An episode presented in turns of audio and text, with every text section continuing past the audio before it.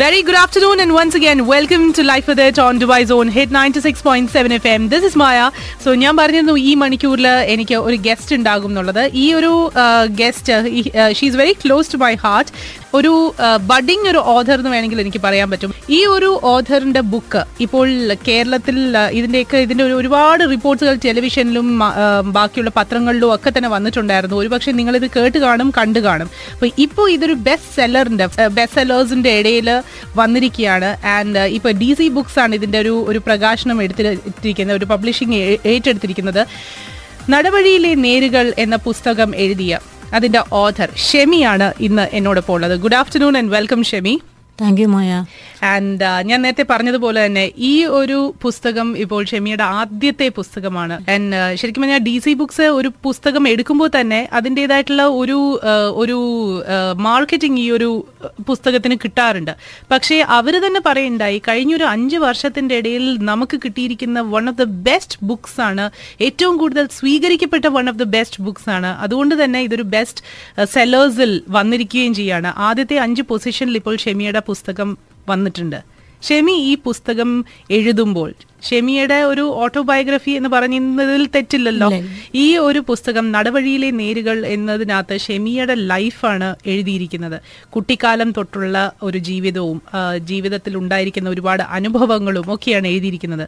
But when you read this Shemi ഇതൊരു best seller ആകുമെന്ന് പ്രതീക്ഷിച്ചിരുന്നോ? Best seller ആകും എന്നുള്ള പ്രതീക്ഷയല്ല. പക്ഷേ ഇത് എഴുതുമ്പോൾ എല്ലാവരും ചോദിച്ചിട്ടുണ്ട് ഇത് പ്രയാസപ്പെട്ടുകൊണ്ടാണ് എഴുതിയത്. അല്ലെങ്കിൽ പ്രയാസം ഇല്ലാതെയാണ് എഴുതിയത്. കാരണം സ്വന്തം കഥയായതുകൊണ്ട് അത്ര പ്രയാസം ഉണ്ടാവില്ലല്ലോ എഴുതാൻ ഒരുപാട് നാൾ. പക്ഷെ വളരെയധികം പ്രയാസപ്പെട്ടുകൊണ്ട് തന്നെയാണ് എഴുതിയത്. അതായത് എഴുതാനുള്ള പ്രയാസമല്ല. എന്റെ കഴിഞ്ഞുപോയ കാര്യങ്ങളെല്ലാം ഞാൻ വീണ്ടും ഓർമ്മിക്കുന്നത്.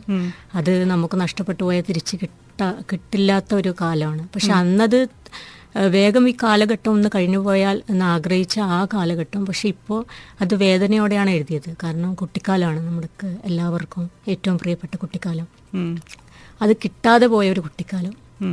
ലഭിക്കാതെ പോയൊരു കുട്ടിക്കാലം. അതിന്റെ ഓർമ്മകൾ വീണ്ടും നമ്മൾ എഴുതുമ്പോൾ തീർച്ചയായിട്ടും പ്രയാസത്തോടെയാണ് എഴുതിയത്. പിന്നെ ബെസ്റ്റ് സെല്ലർ പട്ടികയിലെത്തുന്നോ അല്ലെങ്കിൽ ഇതൊരു വിവാദമാകുമെന്നോ ചർച്ചയാകുന്നോ ഒന്നും തന്നെ ഞാൻ അപ്പോഴും ഓർത്തിട്ടില്ല. എന്റെ മുന്നിൽ രണ്ട് ഉദ്ദേശങ്ങൾ മാത്രമേ ഉണ്ടായിട്ടുള്ളൂ ഇതെഴുതുമ്പോൾ. അതായി അതായിരുന്നു എന്റെ പ്രചോദനം. ഈ പുസ്തകത്തിലെ ഒരു വരിയെങ്കിലും അല്ലെങ്കിൽ ഏതെങ്കിലും ഒരു അക്ഷരമെങ്കിലും ഒരു പെൺകുട്ടിക്കെങ്കിലും അല്ലെങ്കിൽ ഒരു ആൺകുട്ടിക്കെങ്കിലും ഇങ്ങനെ ഒറ്റപ്പെട്ടു പോകുന്ന പ്രതിസന്ധിയിൽപ്പെട്ടു വന്ന ഒരു കുട്ടിക്കെങ്കിലും ഇതൊരു പ്രചോദനമാവുകയാണെങ്കിൽ അതിന്റെ എഴുതാനുള്ള പ്രചോദനമാണ്. പിന്നെ അതുപോലെ ഇതിൽ നിന്ന് കിട്ടുന്ന തുക ഒരു കുട്ടിക്കെങ്കിലും ഒരു നേരമെങ്കിലും ആഹാരത്തിന് ഉപകരിക്കുമെങ്കിൽ അതും എനിക്ക് സന്തോഷമാണ് ഈ രണ്ട് കാര്യങ്ങൾ മാത്രമേ ഈ രണ്ട് ഉദ്ദേശങ്ങൾ മാത്രമേ എഴുതുമ്പോഴും എഴുതി കൊടുക്കുമ്പോഴും എന്റെ മുന്നിൽ ഉണ്ടായിട്ടുള്ളൂ. പിന്നെ ഇങ്ങനെ വന്നതെല്ലാം ഭാഗ്യമാണ് അല്ലെങ്കിൽ ദൈവാനുഗ്രഹം തന്നെയാണ്. തീർച്ചയായിട്ടും. കാരണം ഷെമിയുടെ പുസ്തകം ഞാൻ വായിച്ചിട്ടില്ല. കാരണം ഇവിടെ അത് അവൈലബിൾ ആയിരുന്നില്ല. ഇപ്പോൾ ഇത് അവൈലബിൾ ആണോ? ഇവിടെ ദുബായിൽ ഉണ്ടോ അത്? ഇപ്പോഴെത്തിയിട്ടുണ്ട്. ഇതുവരെ സോ ഇവിടെ കൊണ്ടുവന്നതൊക്കെ സോൾഡ് ഔട്ട് ആയിരുന്നു. കുറേ നാൾ അതിന്റെ ഒരു ഇടവേളയ്ക്ക് ശേഷം വീണ്ടും വന്നിട്ടുണ്ട് എത്തിയിട്ടുണ്ട്.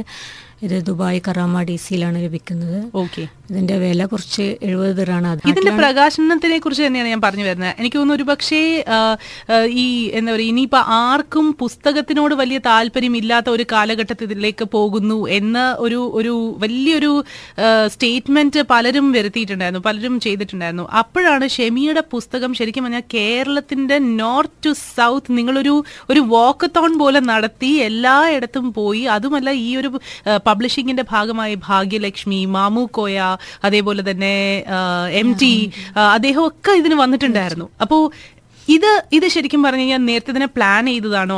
ഈ ഒരു തോട്ട് ആരുടെയായിരുന്നു? ഇത് എങ്ങനെ വന്നു ഇത്? ഇതൊരു പ്രീ പ്ലാൻഡ് ആയിരുന്നില്ല അതായത് നമ്മൾ പ്രകാശനത്തിന് എത്തിച്ചേരും എന്ന് പറഞ്ഞിരുന്നു പുസ്തക പ്രകാശനത്തിന്. അത് ഏഴാം തീയതി ആയിരുന്നു ജൂലൈ ഏഴിന്. അത് ഭാഗ്യലക്ഷ്മി തിരുവനന്തപുരത്ത് വെച്ച് നടന്നു. ഏഴാം തീയതി പുസ്തക പ്രകാശനം നടന്നു. ഞങ്ങൾ അത് കഴിഞ്ഞ് തിരിച്ചു വന്നപ്പോൾ ഡി സിയിലെത്തിയപ്പോൾ അവരാണ് പറഞ്ഞത് നമുക്കിങ്ങനെ ഒരു പരിചയപ്പെടുത്തൽ ആവശ്യമാണ് എന്ന് പറയുന്നു. അത് നല്ലതായിരിക്കും എന്ന് എനിക്കും തോന്നി. അങ്ങനെയാണ് എറണാകുളത്ത് ലതാലക്ഷ്മി എത്തിച്ചേർന്നു. യുവ എഴുത്തുകാരിയിൽ ശ്രദ്ധയായവര് കോഴിക്കോടാണെങ്കിലും മാമുക്കോയും. അതും അവിചാരിതമാണ്. കാരണം ഈ മാമുക്കോയ എന്റെ കഥ ഈ കഥയിൽ ഒരിക്കലും പ്രതീക്ഷിക്കാതെയാണ് എല്ലാം യാദൃചികമായിട്ട് സംഭവിക്കുന്നതെന്ന് എനിക്ക് അത്ഭുതം. കാരണം വെച്ച് കഴിഞ്ഞാൽ ഇപ്പോൾ മായയുടെ കാര്യത്തിലാണെങ്കിലും മായ ഞാൻ ആദ്യമായിട്ട് കണ്ടത് ഈ ഓഫീസിൽ വെച്ച് തന്നെയാണ്. ഞാൻ കുട്ടിയെ എടുത്തിട്ട് മാർച്ച് രണ്ടായിരത്തി അഞ്ച് മാർച്ച് അഞ്ചാം തീയതിയാണ് മായ ഞാൻ കണ്ടത്. രാത്രി ഒരു എട്ട് ഇരുപതൊക്കെ സമയത്തിനാണ് ശനിയാഴ്ച. എന്റെ ദൈവമേ. അന്ന് ശനിയാഴ്ച ഇവിടെ വർക്കിംഗ് ഡേ ആണല്ലേ. തേഴ്സ്ഡേയും ഫ്രൈഡേ ആണ് ഓഫ് സാറ്റർഡേ ഇവിടെ വർക്കിംഗ് ദുബായിൽ ഞാൻ എന്നെയും കുട്ടിയായി ഫസ്റ്റിലും ഇങ്ങോട്ട് കൊണ്ടുവന്നപ്പോൾ ജോൺ താഴേക്ക് വിളിച്ചു. അന്ന് എനിക്ക് ഫസ്റ്റിലും മായയെ കുറിച്ച് പറയുമായിരുന്നു മായ കറുത്ത എന്നാണ് കറുത്ത. അതെ. അപ്പോൾ നമ്മുടെ രാമുകാരിയായിട്ട് രാമു സിനിമ ചെയ്യാൻ ചെമ്മീൻ ചെയ്യാൻ തയ്യാറായപ്പോൾ നമ്മുടെ തഴയി ചോദിക്കുന്നുണ്ട്. ഞാൻ എന്റെ നായിക കഥാപാത്ര കറുത്തമ്മയാണ്. നീ ഒരു വെളുത്തമ്മയാണല്ലോ ശീലയാണ്.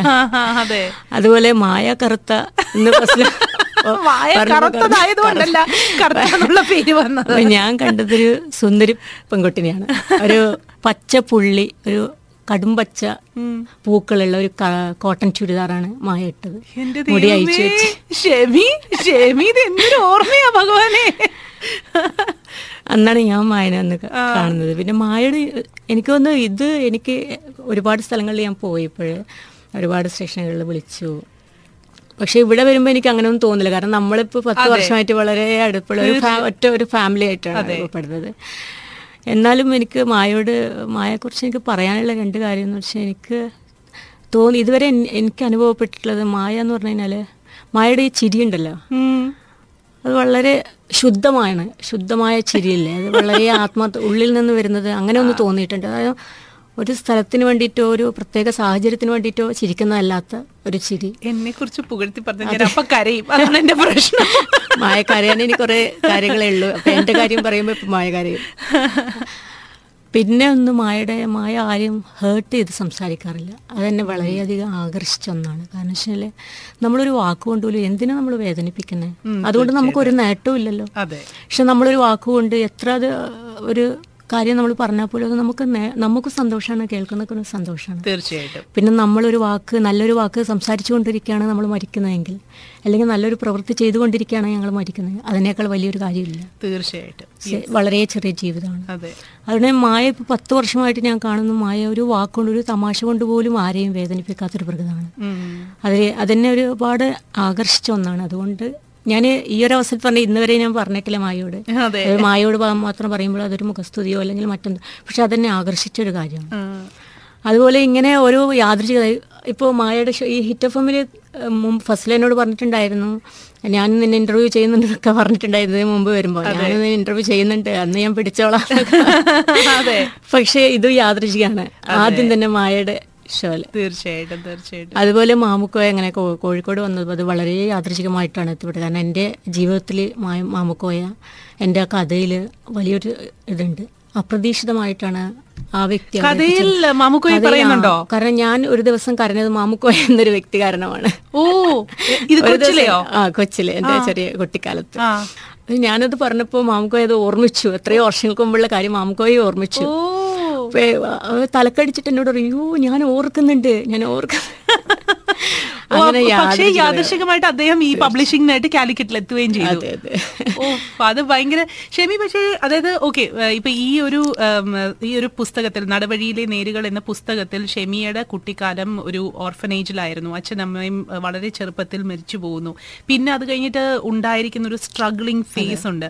പക്ഷേ ഇപ്പൊ ഞാൻ ഈ ഇവിടെ നിന്ന് ഞാൻ ഷെമിയെ നോക്കുമ്പോൾ എനിക്ക് ഒരുപാട് ഒരു ഒരു ഇൻസ്പിറേഷണൽ ആയിട്ടുള്ള ഒരു വ്യക്തിയാണ് ഞാൻ കാണുന്നത്. കാരണം ഐ തിങ്ക് ഈ ഒരു പുസ്തകത്തിലൂടെ I am sure you have inspired a lot of people മറ്റൊന്നും കൊണ്ടല്ല ഇത്രയും സ്ട്രഗിൾ ചെയ്ത ഒരാളുടെ ഒരു സ്റ്റേച്ചർ അല്ല ഇന്ന് ഷെമിക്കുള്ളത്. ഷെമി ഇന്ന് ഇവിടെ അറിയപ്പെടുന്ന ഒരു ഹോസ്പിറ്റലിലെ ഒരു നേഴ്സാണ് വളരെ കേപ്പബിൾ ആയിട്ട് രണ്ട് മക്കളെ വളരെ സുഖമായിട്ട് നോക്കി ഒരു വീട് വളരെ സക്സസ്ഫുൾ ആയിട്ട് റൺ ചെയ്യുന്ന ഒരു ഒരു ഒരു ഫാമിലി വുമൺ കൂടിയാണ്. So as a person Shemi ഒരുപാട് ഉയർന്നിട്ടുണ്ട് എന്ന് ഞാൻ എന്റെ കണ്ണിലൂടെ നോക്കുമ്പോൾ കാണുന്നുണ്ട്.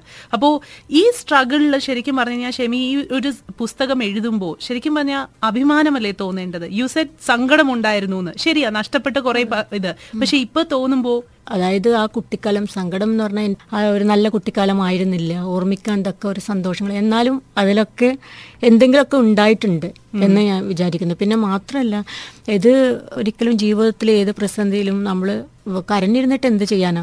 ഒരു ഒരുപാട് പേരുടെ മുമ്പിൽ കൈനീട്ടുന്നതിനേക്കാൾ ഏറ്റവും നല്ലത് ഒരാളുടെ പോലും മുമ്പിൽ കൈനീട്ടാതെ ഒരായിരം പേരുടെ സല്യൂട്ട് സ്വീകരിക്കുന്നതാണ്. സത്യം. നമ്മൾ എന്താവണം എന്ന് നമുക്കൊരു ലക്ഷ്യബോധം ഉണ്ടെങ്കിൽ തീർച്ചയായും അവിടെ എത്തിച്ചേരും. എന്റെ ആഗ്രഹം ഇന്ത്യയുടെ പ്രധാനമന്ത്രി ആകായിരുന്നു ആകാനായിരുന്നു. അത്. ആഗ്രഹമാണ് പക്ഷെ ലക്ഷ്യം എനിക്ക് സർക്കാർ ജോലി നേടാനായിരുന്നു. പക്ഷെ ലക്ഷ്യം അതായതുകൊണ്ട് ലക്ഷ്യം നേടി. ആഗ്രഹങ്ങൾ നമുക്ക് മാറ്റിവെക്കാം പക്ഷെ ലക്ഷ്യങ്ങൾ മാറ്റിവെക്കേണ്ടതല്ല തീർച്ചയായും. അത് എത്തിച്ചേരേണ്ടതാണ്. അത് എടുത്ത് നമ്മളത് നേടേണ്ടതാണ് ലക്ഷ്യങ്ങൾ. ഐ തിങ്ക് ദാറ്റ് ആ ഒരു വാക്കുകൾ തീർച്ചയായിട്ടും ഐ തിങ്ക് എല്ലാവരുടെയും ജീവിതത്തിൽ നമ്മൾ പ്രായോഗികമാക്കേണ്ട ഒന്ന് തന്നെയാണ്. കാരണം ഒരുപക്ഷെ ആഗ്രഹങ്ങൾ എല്ലാവർക്കും ഉണ്ടാകാം. പക്ഷെ ലക്ഷ്യങ്ങൾ അതെന്നും നമ്മൾ പൂർത്തീകരിക്കാനാണ് ശ്രമിക്കേണ്ടത്. ഈ വാക്കുകൾ ഇപ്പൊ ഇപ്പൊ ഈ പറഞ്ഞ വാക്കുകൾ എല്ലാവരുടെയും ചെവിയിൽ എന്നും മുഴങ്ങി കേൾക്കണം എന്ന് തന്നെയാണ് നമ്മൾ എല്ലാവരും ആഗ്രഹിക്കുന്നത് this conversation will continue we are in conversation with Shemi who is a budding author and നടപടിയിലെ നേരുകൾ എന്ന ചിത്രം എന്ന എന്ന uh, പുസ്തകം ഇപ്പോൾ uh, ഷെമിയുടെ ആദ്യത്തെ പുസ്തകമായിട്ട് ഡി സി ബുക്സ് പബ്ലിഷ് ചെയ്തിരിക്കുകയാണ് which is coming to the best seller list as well so ഇപ്പോൾ നാട്ടിലാണേലും ഒരുപാട് പേര് ഇത് അപ്രീഷിയേറ്റ് ചെയ്തിട്ടുണ്ട്. ശരിക്കും പറഞ്ഞ ഷെമിയുടെ ഈ ഒരു പുസ്തകത്തിന്റെ ഒരു പ്രകാശനത്തിന്റെ ഒരു ശൈലി വളരെ വളരെ അപ്രിഷിയേറ്റ് ചെയ്യേണ്ട ഒന്ന് തന്നെയാണ്. കാരണം മറ്റൊന്നുമല്ല വളരെ കുറച്ച് പുസ്തകങ്ങൾക്ക് മാത്രമേ ഉള്ളൂ ഇന്ന് ഇങ്ങനത്തെ ഒരു ലൈം ലൈറ്റിലേക്ക് വരാനുള്ള ഒരു അവസരം കിട്ടുന്നുള്ളൂ.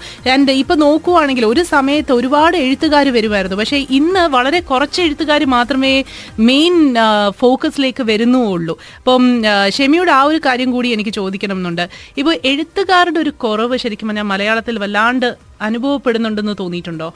ഇല്ല അങ്ങനെ തോന്നിയിട്ടില്ല. കാരണം ഇപ്പോഴും നല്ല എഴുത്തുകാർ പഴയ കാലത്തുള്ള എഴുത്തുകാർ എന്ന് പറഞ്ഞാൽ അന്ന് നമുക്ക് ഈ സോഷ്യൽ മീഡിയകളോ അല്ലെങ്കിൽ മറ്റ്. മേഖലകളൊന്നുമില്ല. അന്ന് ഒരുപാട് പേര് ഉണ്ടായിരുന്നു. എം ടി സാറിനെ പോലെ വൈക്കം മുഹമ്മദ് ഷീറിനെ ഒക്കെ. പക്ഷെ ഇന്നും അതേപോലെ തന്നെ നല്ല ശക്തരായ എഴുത്തുകാരുണ്ടെന്ന്. അതിന്റെ ഏറ്റവും വലിയ തെളിവാണ് സുഭാഷ് ചന്ദ്ര. അതായത് സാഹിത്യത്തിന് നല്ല ഒരു പുസ്തകമാണ് ഞാൻ വായിച്ച് വായിച്ചുകൊണ്ടിരിക്കുന്ന ഒരു പുസ്തകമാണ് ഇപ്പോഴേ. അതുപോലെ ആരാച്ചാർ എഴുതിയ K R Meera Sachidanandan.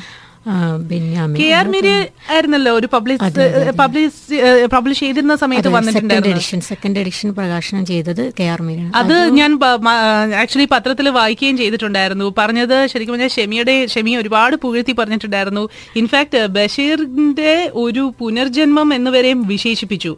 അത്രയും ശരിക്കും പറഞ്ഞാൽ ഒരു വലിയൊരു കോംപ്ലിമെന്റ് കിട്ടുക എന്ന് പറഞ്ഞാൽ അതും ഫസ്റ്റ് ബുക്കിന് ഒരു കോംപ്ലിമെന്റ് കിട്ടുക എന്ന് പറഞ്ഞു കഴിഞ്ഞാൽ വളരെ വളരെ ഒരു ഒരു അനുഗ്രഹം ഉണ്ടെങ്കിൽ മാത്രമേ ഇങ്ങനെയൊക്കെ ഉള്ള വാക്കുകൾ ശരിക്കും പറഞ്ഞാൽ നമ്മുടെ ജീവിതത്തിൽ കിട്ടുള്ളൂ എനിക്കിപ്പോഴും വിശ്വസിക്കാൻ പറ്റിയിട്ടില്ല. കാരണം ബഷീറിന്റെ ശൈലിയാണെന്ന് കുറെ പേര് പറഞ്ഞു. ഇത് ഞാൻ പുസ്തകം വായിക്കാത്തത് കൊണ്ട് തന്നെ എനിക്ക് എനിക്കത് അറിയില്ല. ആ ശൈലിയിൽ എന്താണ് പ്രത്യേകത? അതെനിക്ക് തോന്നുന്നത് ഈ കഥയിലെ രണ്ട് കഥാപാത്രങ്ങൾ കയറി വരുന്നത് ഒരു ആടും ഒരു കോഴിയാണ്. ഓ കാരണം നമുക്ക് കഥാപാത്രങ്ങളായിട്ട് എപ്പോഴും ആടിനെയും കോഴിനെയും ഒക്കെ തന്നത് വൈക്കം മുഹമ്മദ് ബഷീറാണ്.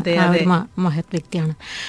ഈ ആടും കോഴിയും എന്ന് പറഞ്ഞാൽ എൻ- എന്റെ എന്റെ കഥയിൽ ഞാൻ അവരെ ഉൾപ്പെടുത്തിയിരിക്കുന്നത് വെച്ചാൽ എന്റെ വീട്ടിലല്ലെങ്കിൽ തന്നെ പ്രശ്നവും ബഹളവും എന്നും അടിപിടിയുമാണ്. എന്താണ് ഇതിന്റെയൊക്കെ അടിസ്ഥാനം എന്ന് കുട്ടിയായിരുന്നു എനിക്ക് മനസ്സിലായിട്ടില്ല. ആരെല്ലോ വരുന്നു എന്തൊക്കെയോ പ്രശ്നങ്ങൾ നടക്കുന്നു വീട്ടിൽ എന്നും അടിയും ബഹളം ഒരു ദിവസം പോലും ഇല്ല അടിയും പ്രശ്നവും ഇല്ലാത്തതായിട്ട്. അതിന്റെ കൂടെ ദാരിദ്ര്യം. ഇതൊന്നും പോരാ ഇത് തന്നെ അമിതമാണ്. അതിന്റെ കൂടെ ഈ ആടും കോഴി ഉണ്ടാക്കുന്ന പ്രശ്നങ്ങളും. അതുകൊണ്ടായിരിക്കും. പക്ഷെ മാത്രല്ല എന്റെ ആദ്യത്തെ പെരുന്നാൾ. അതായത് ഇപ്പോഴും ഞാൻ വിശ്വസിക്കുന്ന ആ കോഴികാരനാണ് എനിക്ക് ഒരു പെരുന്നാളും പെരുന്നാൾ കൂടാൻ പറ്റാത്ത പെരുന്നാൾ ഒരിക്കലും എനിക്ക് ആഘോഷിക്കാൻ പറ്റിയിട്ടില്ല. ഇത്രയായിട്ട്. ആണോ? കാരണം ആദ്യത്തെ പെരുന്നാൾ എന്റെ ഓർമ്മയിൽ ആദ്യത്തെ പെരുന്നാൾ ഉമ്മക്കുൽസു എന്ന ആദ്യത്തെ ഭാഗം അതാണ് ഉമ്മക്കുൽസു എന്ന കോഴി ഉമ്മക്കുൽസു എന്ന കോഴിക്ക് പുതുകോടി ഇല്ലാത്തതിന്റെ പേരിൽ എന്റെ അനിയൻ കുട്ടിച്ചോറാക്കിയതാണ് അലങ്കോലമാക്കിയതാണ് എന്റെ പേര്. അവൻ നമ്മളെ വസ്ത്രം ഇടാൻ വിടാതെ. അതാണ് ആ കഥ. പിന്നെ വീട്ടിൽ ഒരു ഭംഗിയില്ലാത്ത കുട്ടിയാണ് ഞാൻ. അതെന്നും വീട്ടിൽ നിന്ന് പറയും ചെയ്യും. അതായത് അയൽവക്കത്തുള്ളവരും പറയും ഇതിനെ എന്ത് ചെയ്തു? ഇതിനെ എവിടെ നിന്ന് കിട്ടി എന്നുള്ള അത് എന്റെ മനസ്സിലങ്ങ് ആഴത്തിൽ പതിയും ചെയ്തു. അപ്പൊ അപ്പോൾ ഇപ്പോഴും ആ ഒരൊറ്റ വിശ്വാസത്തിൽ നിൽക്കുകയാണ്. ഞാൻ ഒരു ഭംഗിയില്ലാത്ത കുട്ടിയാണ്. ഒരാടുണ്ടായിരുന്നു എന്റെ അനിയനാണ്. ആ- ആ- ആ- ആട് കോഴി ഇതൊക്കെ എന്റെ അനിയന്റെ ഇതാണ് ആ ആടിനെ ഇവൻ എന്നും എന്റെ ഉടുപ്പെടുത്തിട്ട് കൊടുക്കും. അയ്യോ. അപ്പൊ അതിനെ കാണുമ്പോൾ എല്ലാരും പറയും ഓ എന്തൊരു ഭംഗി ഉടുപ്പിട്ടിട്ട്. അതായത് എനിക്ക് എനിക്കിട്ടതിനേക്കാൾ ഇണങ്ങുന്നത് ആടിനെ ആടിനാണെന്ന്. അങ്ങനെയുള്ള കാര്യങ്ങൾ കടന്നു വന്നതുകൊണ്ടായിരിക്കാം ചിലപ്പോ. ബഷീറിന്റെ ശൈലി എന്ന്. വൈക്കം മുഹമ്മദ് ബഷീർ എന്ന് പറഞ്ഞാൽ നമുക്ക് ചിന്തിക്കാൻ കഴിയാത്ത അതെ. ഒരിക്കലും അങ്ങനെ ഒരു കോംപ്ലിമെന്റ് കിട്ടാന്ന് പറഞ്ഞാൽ എനിക്ക് ഏറ്റവും വലിയ അനുഗ്രഹമാണ്. തീർച്ചയായിട്ടും തീർച്ചയായിട്ടും. അതും ഫസ്റ്റ് ബുക്ക് തന്നെ ഇത്രയും ഇത്രയും പേര് അംഗീകരിക്കുകയും അവർക്ക് ഇത്രയും ഇഷ്ടപ്പെടുകയും ചെയ്യുന്നതും അത് വലിയൊരു കാര്യം തന്നെയാണ്. ഇങ്ങനെ ഒരു നടവഴിയിലുള്ള നേരുകൾ അതായത് എന്റെ ആത്മകഥാംശമുള്ള ഒരു പുസ്തകം എഴുതുന്ന ഞാൻ പ്രതീക്ഷിച്ചിട്ടില്ല. ഇത് എപ്പോഴാണ് ഇത് എങ്ങനെയാ സംഭവിച്ചത്? ഇത് രണ്ടാമത്തെ മോളെ പ്രസവിച്ചിട്ട് അത് എല്ലാവർക്കും മായക്കെല്ലാം നന്നായിട്ട് കൃത്യമായിട്ട് അറിയാം ഞാനൊരു കോമ സ്റ്റേജിലേക്ക് പോവുകയുണ്ടായി. ആശുപത്രിയിൽ തിരിച്ചു വന്നപ്പോൾ എനിക്ക് ഒന്നും തന്നെ ഓർമ്മയില്ല. അന്ന് ഇവിടെ തമാശയൊക്കെ പറയായിരുന്നു. അർഫാസ് കുറച്ച് കാശ് കടം വാങ്ങിയാൽ മതിയായിരുന്നു. പക്ഷെ ആദ്യമേ ആദ്യം ഓർമ്മ ഒന്നുമില്ല തിരിച്ചു പോകുന്നതിന് മുമ്പ് കുറച്ച്. അങ്ങനെ തിരിച്ചു വന്നപ്പോൾ ഒന്നും തന്നെ ഓർമ്മയില്ല. ഒരുപക്ഷെ മെഡിസിന്റെ ഇതായിരിക്കാം. പക്ഷെ തിരിച്ചു വന്നപ്പോൾ വീട്ടിലെത്തിയ ഉടനെ അതായത് ചെറിയ കുട്ടിയാണ് എന്റെ അടുത്തിരിക്കുന്ന ദിവസങ്ങൾ മാത്രമുള്ള കുട്ടി എന്റെ കൂടെയുള്ള. ഞാൻ അപ്പോഴാണ് എഴുതി തുടങ്ങിയത് നടവഴിയിലെ നേരുകൾ. എഴുതണമെന്ന് എന്തോ ഇത് തീർച്ചയായിട്ടും എഴുതണം രേഖപ്പെടുത്തി വെക്കണം. ഒരു കുട്ടിക്കെങ്കിലും. കാരണം ഞാൻ ഇങ്ങനെ എല്ലാം വഴിയിലൂടെ വന്നിട്ടും ഞാൻ എന്റെ ലക്ഷ്യം സാക്ഷാത്കരിച്ചിട്ടുണ്ട്. മരിച്ചു മറ്റൊരു ലോകത്തേക്ക് പോയി എന്നാണ് എനിക്ക് തോന്നിയത് മായ. തിരിച്ചു വരാതെ കുറേ നാൾ വെന്റിലേറ്ററിന്റെ സഹായത്തോടെയാണ് കഴിഞ്ഞിരുന്നത്. പക്ഷേ തിരിച്ചു വന്നതുപോലെ എന്റെ ശ- കൊണ്ടാണ് എന്റെ എന്റെ ശരീരം എനിക്ക് വിട്ടുകിട്ടിയത്. തിരിച്ചു വീണ്ടും എനിക്ക് ജീവിക്കണം എന്ന എന്റെ ഷാഠ്യം കൊണ്ടാണ് എനിക്ക് ജീവൻ തിരിച്ചു കിട്ടിയത് എന്ന് പോലും ഞാനിപ്പോൾ വിശ്വസിക്കുന്നു. അതെന്റെ വിശ്വാസം മാത്രമാണ് അതുകൊണ്ട് തന്നെ ഇങ്ങനെ ഒരുപാട് കുട്ടികൾ ഇപ്പോഴും ഉണ്ട്. നമ്മൾ നമ്മൾ അറിയുന്നില്ല. പക്ഷെ നമ്മൾ കാണ ഞാൻ കാണാറുണ്ട് കുട്ടികളെ ഇപ്പോഴും തെരുവിൽ കാണാറുണ്ട്. ഇഷ്ടംപോലെ കുട്ടികളെ കാണാറുണ്ട്. എവിടെ പോയാലും അതായത് നമ്മുടെ ഇന്ത്യ എന്ന വലിയ രാജ്യത്തിന്റെ ജൻപത്ത് എന്ന് പറഞ്ഞ സ്ഥലം എന്ന് പറഞ്ഞു കഴിഞ്ഞാൽ നമ്മുടെ ഡൽഹിയിലെ ഭരണാധികാരികളുടെ താമസ സ്ഥലമാണ് അവിടെ പോലും കുട്ടികൾ അലയാണ് തീർച്ചയായിട്ടും. നമ്മളൊരു പാർക്കിൽ പോയാൽ ഒരു ബീച്ചിൽ പോയാലേ ഒരു ട്രെയിൻ കയറിയ ബസ് കയറിയ എല്ലാത്തിലും കുട്ടികൾ. വരികയാണ്. എന്തെങ്കിലും ബലൂൺ വെക്കാൻ വേണ്ടിയിട്ടോ കൈ നീട്ടാൻ വേണ്ടിയിട്ടോ നമ്മളൊരു ചെറിയ സന്തോഷം അനുഭവിക്കാൻ വേണ്ടി അല്ലെങ്കിൽ ആഘോഷിക്കാൻ വേണ്ടിയാണ് നമ്മളൊരു ബീച്ചിൽ പോകാം പക്ഷെ ആ ചെറിയ സന്തോഷത്തിന് മുകളിൽ വലിയൊരു സങ്കടമായിട്ട് ഇവർ വന്ന് മുന്നിൽ നിൽക്കും. ഇതിന് എന്തെങ്കിലും ഒരു പോംവഴി ഉണ്ടാകണം. അതായത് എന്നേക്കുമായിട്ട് ഒരു പോംവഴി. കുട്ടികൾ ഒരിക്കലും റോഡിലേക്ക് ഇറങ്ങരുത്. അവർക്കറിയില്ല. അവരുടെ ബാല്യത്തിൽ അവർക്കൊന്നും തന്നെ അറിയില്ല. ശരി ഏതാണെന്നോ തെറ്റേതാണെന്നോ. അവർക്ക് നിർബന്ധമായ ഒരു വിദ്യാഭ്യാസം ഉണ്ടായിരിക്കണം. കാരണം എൻ- എന്റെ സ്കൂളായിരുന്നു എന്റെ ജീവിതം. എന്റെ ജീവിതത്തിൽ എന്നെ പിടിച്ചു നിർത്തിയത് സർക്കാരിന്റെ സ് ഉച്ചക്കന്യായിരുന്നു പിന്നെ എന്റെ ക്ലാസ് മുറികളിൽ എന്റെ നാല് മണി വരെ നാല് മണി വരെയായിരുന്നു എന്റെ ജീവിതത്തിന് അർത്ഥം ഉണ്ടായിരുന്നത്. അത് കഴിഞ്ഞാൽ പിന്നെ അർത്ഥമില്ല എന്റെ ജീവിതത്തിന്. രാവിലെ സ്കൂളിൽ പോയാൽ. സ്കൂളിൽ പോയിട്ട് സ്കൂളിൽ സെന്റ് ആന്റണീസ് എന്ന എന്റെ ഏറ്റവും പ്രിയപ്പെട്ട വിദ്യാലയമാണ്. അതിന്റെ തൊട്ടടുത്ത് ഒരു ദേവാലയമുണ്ട്. അവിടെ നിന്നുള്ള വെള്ളം അതിൽ ഒരു കുമ്പിളുകളിലാക്കിയിട്ട് വെള്ളം ഇങ്ങനെ വെക്കും ക്രിസ്ത്യൻ പള്ളിയിൽ. അതുകൊണ്ടാണ് ഞാൻ എന്റെ മുഖം കഴുകിയിട്ടുള്ളത്. സ്കൂൾ തുറക്കുന്നത് വരെ ഞാൻ അവിടെ കാത്തിരുന്നിട്ട് സ്കൂൾ തുറന്ന. അതുകൊണ്ട് ഏറ്റവും ആദ്യം എത്തുന്ന കുട്ടി ഞാനാണ്. നാലു മണിവരെ ഞാൻ മറ്റൊന്നിനെ കുറിച്ച് ഓർക്കുന്നില്ല. അതുപോലെ ഇപ്പോഴീ നടക്കുന്ന കുട്ടികളെ സ്കൂളിൽ നിർബന്ധമായി കൊണ്ടിരുത്തിയാൽ ചിലപ്പോൾ ഒന്നാം റാങ്കുകാരനാവാനല്ല അല്ലെങ്കിൽ പഠിച്ച് കളക്ടറാവാൻ വേണ്ടിയല്ല. പക്ഷേ നല്ല പൗരന്മാരായിട്ട് അല്ലെങ്കിൽ നമ്മളെ സഹപാഠികളുടെ കൂടെ ഇരിക്കുമ്പോൾ നമ്മളിലും നല്ല ചിന്തകൾ വരും. നല്ലത് ചിന്തിക്കാം. മറ്റെല്ലാം മറക്കും. നമ്മുടെ വീട്ടിലെ കാര്യങ്ങളെല്ലാം കുറേ സമയത്തെങ്കിലും മറക്കും. എല്ലാ പ്രശ്നം പഠിക്കണം എന്നുള്ള തോന്നൽ അല്ലെങ്കിൽ ഞാനൊരു നല്ല മനുഷ്യനാകണം എന്നുള്ള തോന്നലൊക്കെ വിദ്യാഭ്യാസത്തിലൂടെ എന്തെന്നാലും നേടിയിരിക്കും. തീർച്ചയായിട്ടും. അതെ. ഈ പറഞ്ഞ പോലെ നമുക്കൊരു ലക്ഷ്യബോധം ഉണ്ടാകും. ലക്ഷ്യബോധം ഉണ്ട്. ഷെമി എന്നും ഒരു നേഴ്സ് ആകാൻ ആഗ്രഹിച്ചിരുന്ന ഒരാളാണോ അല്ല ഒരിക്കലും ഞാൻ ആഗ്രഹിച്ചിട്ടില്ല നേഴ്സാകാൻ പക്ഷെ നല്ലൊരു മേഖലയാണ് ഇത്. കാരണം ശമ്പളം മാത്രമല്ല ഈ ഇതൊരു സേവനം കൂടിയാണ്. രണ്ട് കുഞ്ഞുങ്ങളെയും മാനേജ് ചെയ്യണം വീട് മാനേജ് ചെയ്യണം എല്ലാം ഉണ്ടായിരുന്നു. സോ ഈ സമയം എവിടുന്ന് കണ്ടെത്തി? എല്ലാ കാര്യവും ഇതുപോലെയാണ്. സമയം അതിനായിട്ട് പെട്ടെന്ന് കണ്ടെത്തണം എന്നില്ല. നമ്മൾ വിചാരിച്ചു കഴിഞ്ഞാൽ നമുക്ക് സമയം ഉണ്ടാവും അതെ. സമയം പോലും നമ്മൾ വിചാരിക്കുന്നത് പോലെ നമ്മൾ നമ്മളുടെ നമ്മുടെ ലക്ഷ്യത്തിലൊക്കെ ആയിരിക്കണം എല്ലാത്തിനെയും കൊണ്ടുവരേണ്ടത്. അത് അത് അങ്ങനെ തന്നെ ആയിത്തീരും തീർച്ചയായിട്ടും. പിന്നെ ഇത് എഴുതി പൂർത്തിയാക്കി ഞാൻ പെട്ടെന്ന് തന്നെ രണ്ടര വർഷം കൊണ്ട് ഞാൻ എഴുതി പൂർത്തിയാക്കി. ഇതിന് ഒരുപാട് സ്ട്രഗിൾ ചെയ്തിട്ടില്ല. ഒരുപാട് ചിന്തിക്കാനും ഒരുപാട് ഗവേഷണം നടത്താനും ഒന്നുമില്ലല്ലോ. ഇത് നമ്മൾ നടന്ന വഴികൾ തന്നെയാണ്. അതുകൊണ്ട് തന്നെ നടവഴികൾ നേരുകൾ എന്ന അത് സത്യസ്ഥിതികളാണ്. അതിൽ കുറച്ച് ഭാവനകളും സാങ്കല്പികതകളും തീർച്ചയായിട്ടും. ആൻഡ് ഇവിടെ വന്നിരിക്കുന്ന കുറച്ച് മെസ്സേജസ് ഞാൻ വായിക്കുകയായിരുന്നു. ഈ മെസ്സേജിൽ പറഞ്ഞിരിക്കുന്നു ഇവിടെ സുനില പറഞ്ഞിരിക്കുന്നു ഷെമിക്ക് ഒരായിരം ആശംസകൾ അറിയിക്കുന്നു. പിന്നെ ബിഗ് സല്യൂട്ട് ടു ഹർ അവരുടെ സംസാരത്തിൽ നമുക്ക് ഒരുപാട് നല്ല പോസിറ്റീവ് എനർജി ഉണ്ട് എന്ന് റൻസീല പറഞ്ഞിരിക്കുന്നു. പിന്നെ ഷെമി എന്ന ഒരു റൈറ്ററിനെ കുറിച്ച് കേട്ടിട്ടുണ്ട്. ബുക്ക് വായിക്കാൻ ശ്രമിക്കാം എന്ന് മെസ്സേജിൽ പറഞ്ഞിരിക്കുന്നു. മെഹമ്മൂദാണ് എഫ് ബിയിൽ സജീവമാണെങ്കിൽ ഐ ഡി പ്ലീസ് എന്നും കൂടെ പറഞ്ഞിട്ടുണ്ട്. ഫ്രണ്ട് റിക്വസ്റ്റ് ഇപ്പൊ അയക്കാനല്ലേ മെഹമൂദ് മെഹമൂദ് എന്താണേലും ബുക്ക് തീർച്ചയായിട്ടും വായിക്കുക. ഇപ്പൊ ഇവിടെ ഡി സി ബുക്സിൽ അവൈലബിൾ ആണ്. അപ്പോ ഈ ഒരു പുസ്തകത്തിന്റെ മറ്റൊരു ഒരു വലിയൊരു ആസ്പെക്ട് ഞാൻ കേട്ടത്. ഇതിൽ ഷെമിയുടെ ഒരു കഥ പ്രോഗ്രസ് ചെയ്തിട്ടുള്ളത് ഒരുപാട് പ്രയാസങ്ങളിലൂടെയൊക്കെയാണ്. പക്ഷെ ഷെമി അതൊരു അയ്യോ എന്റെ ജീവിതം ഇങ്ങനെ ആയിപ്പോയി എന്നൊരു രീതിയിലേ അല്ല എഴുതിയിരിക്കുന്നത്. അതിനകത്ത് കുറച്ച് ഹാസ്യം കുറച്ചൊരു ഒരു കളിയാക്കൽ മോഡിലാണ് ഫുൾ എഴുതിയിരിക്കുന്നത്. എന്റെ ജീവിതം ഇങ്ങനെയാണെന്നുള്ളത് ഒരു ഒരു സറ്റയറും കൂടെ അതിനകത്ത് കൊടുത്തിട്ടുണ്ട്. സോ എനിക്ക് തോന്നുന്നു ഒരു പക്ഷേ അതുകൊണ്ടായിരിക്കണം ഇത്രയും ആൾക്കാർക്ക് ഇഷ്ടപ്പെട്ടിരിക്കുക. കാരണം ഏറ്റവും വലിയൊരു വിജയം നമ്മുടെ ജീവിതത്തിനെ തന്നെ നമുക്ക് നോക്കി ചിരിക്കാൻ പറ്റുന്നതാണ് ഏറ്റവും വലിയൊരു വിജയം. ആ ഒരു റൈറ്റിംഗ് സ്റ്റൈൽ ഷെമിയുടെ പേഴ്സണാലിറ്റിയുടെ ഭാഗമായിട്ട് വന്നാണോ? അതോ അങ്ങനെ വിചാരിച്ചെഴുതിയതാണോ ഇതിൽ രണ്ട് കാര്യമുണ്ട്. എഴുതുമ്പോൾ ഒരു വാക്ക് പോലും മറ്റുള്ളവരെ ഇത് അറിയിക്കാനാണെങ്കിൽ പോലും ഒരു ഒരു വാക്ക് പോലും ഒരു അക്ഷരങ്ങൾ പോലും മറ്റുള്ളവർക്ക് വേദന ഉണ്ടാക്കരുത്. കരയുമ്പോൾ പോലും അവരിൽ ചിരിക്കാനുള്ള ഒരു അവസരം ഉണ്ടാക്കണം. അങ്ങനെ ചിന്തിച്ചിട്ടുണ്ട്. പിന്നെ അതല്ല കരഞ്ഞിട്ട് എന്താ? പക്ഷെ ചിരിച്ചാൽ നമുക്ക് ആയുസെങ്കിലും കൂടും. ആരോഗ്യവും സൗന്ദര്യവും കൂടും ചിരിച്ച കരഞ്ഞു കഴിഞ്ഞാൽ നമുക്ക് പിന്നോട്ടേക്ക് മാത്രമേ പോകൂ അങ്ങനെ ഒരു കാര്യം കൂടിയുണ്ട്. പിന്നെ എനിക്ക് അതൊക്കെ ഇപ്പോഴങ്ങനെ അങ്ങനെ തോന്നുന്നത് അന്നും എനിക്ക് അങ്ങനെ തന്നെയാണ് തോന്നിയിട്ടുള്ളത്. ഇതിൽ ഇതൊക്കെ അതുപോലെ ഒരു നർമ്മമായിട്ട് കാണാം. ഇതിലെന്താ ഇത്ര വിഷമിച്ചിരിക്കാനുള്ളത്? സോ ട്രൂ ശരിക്കും എനിക്ക് ഷെമിയുടെ ഒരുപാട് വാക്കുകൾ ഈ ഒരു ഒരു പക്ഷേ പത്ത് വർഷമായിട്ട് എനിക്ക് ഷെമിയെ അറിയാമെങ്കിലും ഒരു ഇതുപോലെ ഒരു ഒരു പക്ഷേ ഒരു സംസാര ഒരു കോൺവെർസേഷൻ നമ്മൾ തമ്മിൽ ഉണ്ടായിട്ടില്ല. പക്ഷേ ഇന്ന് ഞാൻ റിയലൈസ് ചെയ്യുന്നത് ഷെമി എന്ന ഒരു വ്യക്തി ഇവഞ്ച്വലി ഒരു ഓഥർ ആയതിൽ എനിക്ക് ഒരു എനിക്ക് ഒരു സർപ്രൈസും ഇല്ല. കാരണം ഈ വാക്കുകൾ ഇപ്പൊ ഇപ്പൊ ഇവിടെ ഇരുന്ന് പറഞ്ഞ കുറെ വാക്കുകളുണ്ടല്ലോ. അത് ശരിക്കും പറഞ്ഞു കഴിഞ്ഞാൽ വളരെ കുറച്ചു പേർക്ക് മാത്രം ചിന്തിക്കാൻ പറ്റുന്ന ഒരു ഒരു തോട്ടാണ് ഇപ്പൊ തന്നെ കാര്യം പറഞ്ഞല്ലോ. ഒരുപാട് പേർക്ക് സങ്കടങ്ങളുണ്ട്. ഇപ്പൊ കേട്ടുകൊണ്ടിരിക്കുന്ന ഒരുപാട് പേര് ഇന്ന് തന്നെ വിചാരിച്ചാണ് ഓ എന്റെ ജീവിതം എന്താണെന്ന്. പക്ഷെ ഷെമിയെ കേട്ടതിന് ശേഷം അവർ ഒരുപക്ഷെ വിചാരിച്ചാണ് എന്റെ ജീവിതം ഇങ്ങനെയാണെങ്കിൽ എന്റെ താഴെയുള്ള ഒരു വേറെ കുറെ പേരുണ്ട്. ഞാൻ ഇവിടം വരെയെങ്കിലും എത്തിയില്ലേ? എന്ന് ചിന്തിച്ചിട്ടുള്ള ഒരു പക്ഷേ കുറച്ച് പേരെങ്കിലും ഉണ്ടാവാം. അതാണ് ഷെമി ഇപ്പോ ആസ് എൻ ഓഥർ അല്ലെങ്കിൽ as as a human being ഷെമിയുടെ ഒരു സക്സസ് അപ്പം ഈ ഒരു ഇൻസ്പിറേഷൻ കുട്ടികൾക്കും കൊടുക്കാൻ സാധിക്കട്ടെ. ഞാൻ കേട്ടത് രണ്ട് മക്കളും നന്നായിട്ട് വായിക്കും. അത് ഷെമിയുടെ ഇൻസ്പിറേഷൻ ആണോ? ഷെമിയാണോ അവരെ ഇൻട്രൊഡ്യൂസ് ചെയ്തിരിക്കുന്നത് ഈ ബുക്സിനോടൊക്കെ ഞാൻ മാത്രമല്ല ഫസ്ലു അതെ. ഫസ്ലു നന്നായി. ഫസ്ലുവിന്റെ കയ്യിലൊരു പുസ്തകം കണ്ടിട്ടാണ് എനിക്ക് ഫസ്ലുവിനോട് ആദ്യമായി ഒരു പ്രണയം തോന്നുന്നത്. പക്ഷെ ആ. പുസ്തകം ഇതുവരെ ഒരു കാര്യം റിവീൽ ചെയ്തിട്ടില്ല. ഞാൻ പറഞ്ഞിട്ടില്ല. ഷെമി ഇപ്പൊ ഇതിന്റെ ഇടയിൽ ഫസ്ലു ഫസ്ലു എന്നൊരു പത്ത് പ്രാവശ്യം പറഞ്ഞിട്ടുണ്ട്. അതിനുള്ള reason she's also Fazlu's wife പക്ഷേ ഞാനിവിടെ ശരിക്കും പറഞ്ഞാൽ ഷെമിയെ ഇരുത്തിയിരിക്കുന്ന ഒരു ഫസ്ലുവിന്റെ വൈഫ് എന്നുള്ള രീതിയിലേ അല്ല.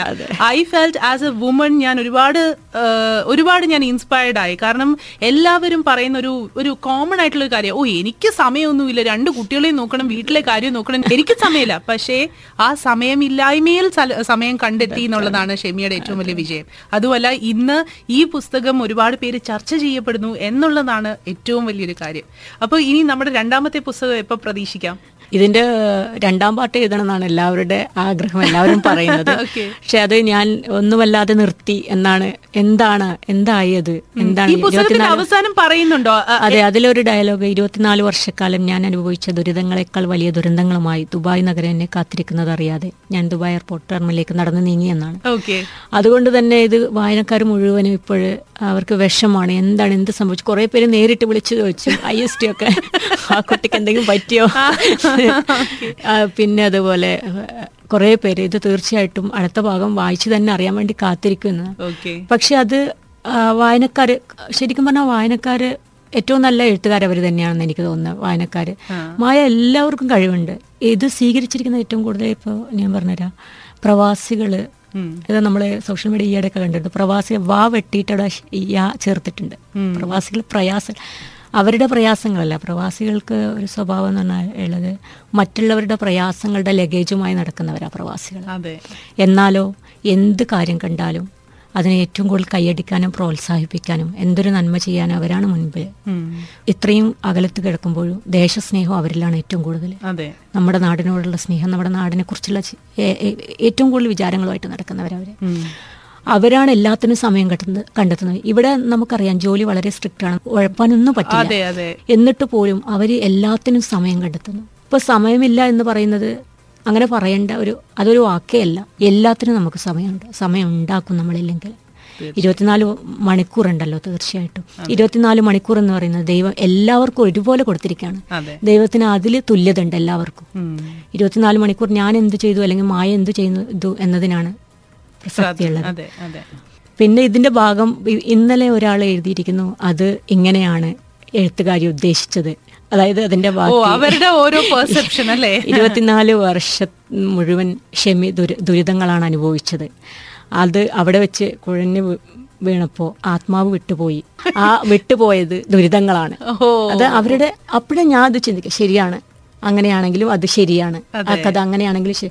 അതോടെ ഓരോരുത്തരെ വായിക്കുന്നവരുടെ ഇതിലാണ് അതിന്റെ അവസാനം ഉള്ളത്. രണ്ടാം ഭാഗമുള്ളത്. Okay okay. അപ്പോൾ എന്തായാലും രണ്ടാം ഭാഗത്തിനായിട്ട് ഒരുപാട് പേര് കാത്തിരിക്കുന്നുണ്ട്. പിന്നെ ഒരു റിക്വസ്റ്റ് ഞാൻ നേരത്തെ തന്നെ പറഞ്ഞിരുന്നു. ഇപ്പം ദുബായ് എന്ന എന്ന നഗരത്തിൽ ശരിക്കും പറഞ്ഞാൽ ഏറ്റവും വലിയൊരു ഗുണം എന്ന് പറഞ്ഞാൽ ഇതൊരു ഹബ്ബാണ് ഇവിടെ എല്ലാ രാജ്യങ്ങളിൽ നിന്നുമുള്ള ആൾക്കാരുണ്ട്. അതുകൊണ്ട് തന്നെ ഈ ഒരു പുസ്തകം മലയാളത്തിൽ മാത്രം ഒതുങ്ങരുത് എന്നാണ് ഞാൻ വിചാരിക്കുന്നത്. അതിനകത്ത് ഒരു ഇംഗ്ലീഷ് പതിപ്പും കൂടി ഉണ്ടാവണം. ഒരു ഇംഗ്ലീഷ് ട്രാൻസ്ലേഷൻ കൂടി ഉണ്ടാകണം. അത് ഷെമി തീർച്ചയായിട്ടും ട്രൈ ചെയ്യണം. കാരണം മറ്റൊന്നുമല്ല ഇംഗ്ലീഷ് ആകുമ്പോൾ ഒരു ഇന്റർനാഷണൽ ഫോറത്തിലേക്ക് നമ്മുടെ പുസ്തകം പോകും. അപ്പോൾ അതൊരു വൈഡർ ഓഡിയൻസിലേക്ക് എത്തും. രണ്ടാമത്തെ പുസ്തകത്തിന് ഓൾ ദി വെരി ബെസ്റ്റ് എല്ലാവിധ ആശംസകളും നേരുകയാണ്. May you continue to inspire a lot more people so ഇനിയിപ്പോ ലിസണേഴ്സിനൊക്കെ ഷെമിയിലേക്ക് തീർച്ചയായിട്ടും എത്തണം എന്നുണ്ടെങ്കിൽ പുസ്തകത്തിലൂടെ എത്താവുന്നതാണ്. You will know a little more deeper about her when you buy her book അപ്പൊ ഞാൻ ഒരിക്കൽ കൂടി പറയാം നടപടിയിലെ നേരുകൾ എന്ന എന്ന പുസ്തകമാണ്